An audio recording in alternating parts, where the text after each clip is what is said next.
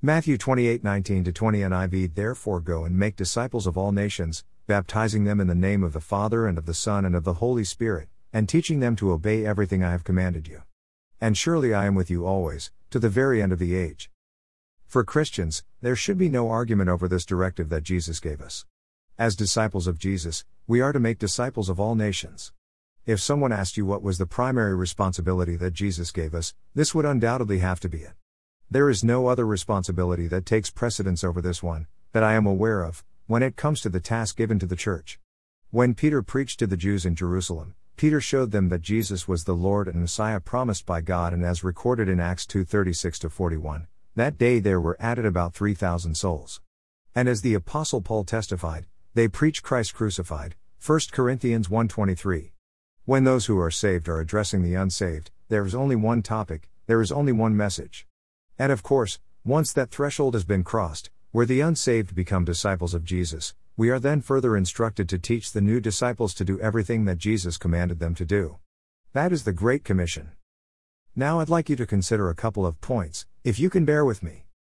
Every political, religion, economic, and educational institution or system thinks that they stand for objective truth, where objective truth would happen to be true for everyone, whether they agree with it or not, because it is an objective truth. An example of an objective truth would be that Paris is currently the capital of France.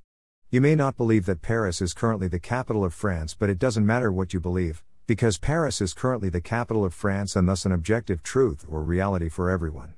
Denying that Paris is the current capital of France does not change the fact or reality that it is an objective truth.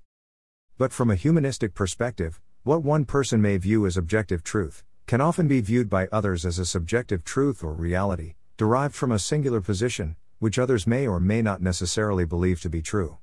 An example of a subjective truth is where I say that I have brown eyes. Because I do have brown eyes, that statement is true for me, but if you have blue eyes, it would not be true for you.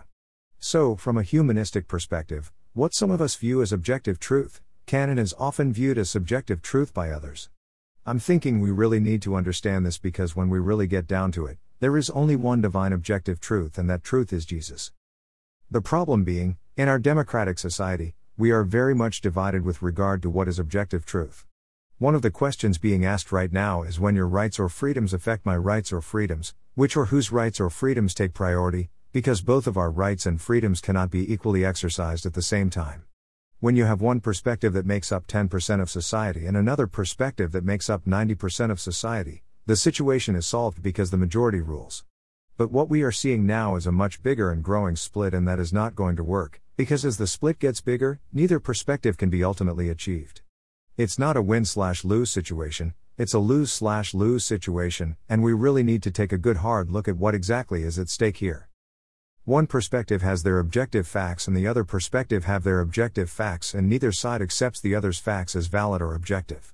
Legitimate or trustworthy sources by one perceived objective perspective are not recognized by the other as objective, valid, or trustworthy, and he says, she says, is commonly sourced from opposing political and news media sources, until we arrive at where we are today. I liken it to a hamster on a circular wheel, it just never stops and we get literally nowhere. And here's a question how many of us are hamsters on that wheel? Totalitarian countries like China, North Korea, and Russia don't have this problem because they dictate what the accepted objective truth is. Disagreement about what the objective truth is, is not tolerated. One can only imagine how gleeful they are right now. And I would think that one would be foolish to not realize that dividing a democratic nation is an objective that they vigorously pursue, because of the obvious advantages it presents. And is there considerable evidence that these totalitarian countries are collectively and individually pursuing this, Yes, there is, depending upon, of course, your perspective of what constitutes a reliable or unreliable objective source. It matters not which side of the divided equation one is on, the underlying deeper problem is that we are divided in what our collective objective truth is, both as a nation and also as Christ's church. And that, of course, is tied into which worldview one adheres to. A ship cannot set a course for two opposite directions at the same time. Or like Jesus said, a house divided cannot stand. Mark 3:25. If ever there was a time to focus on our priority responsibilities as Christians, it is now, and I am not talking about worldly endeavors. I'm pretty sure that is part of the reason why we are, where we are, right now. Jesus spoke to his disciples about all these things that we are now seeing happening before he went to the cross and he told them not to fear, that he had overcome the world. John 16:33.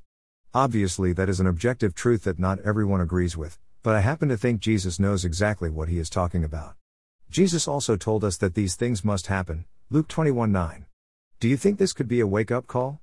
For far too long, too many of us, as Christians, put our worldly responsibilities over our kingdom disciple responsibilities, because that is where our hearts were. And by aiming for the worldly, we are losing both.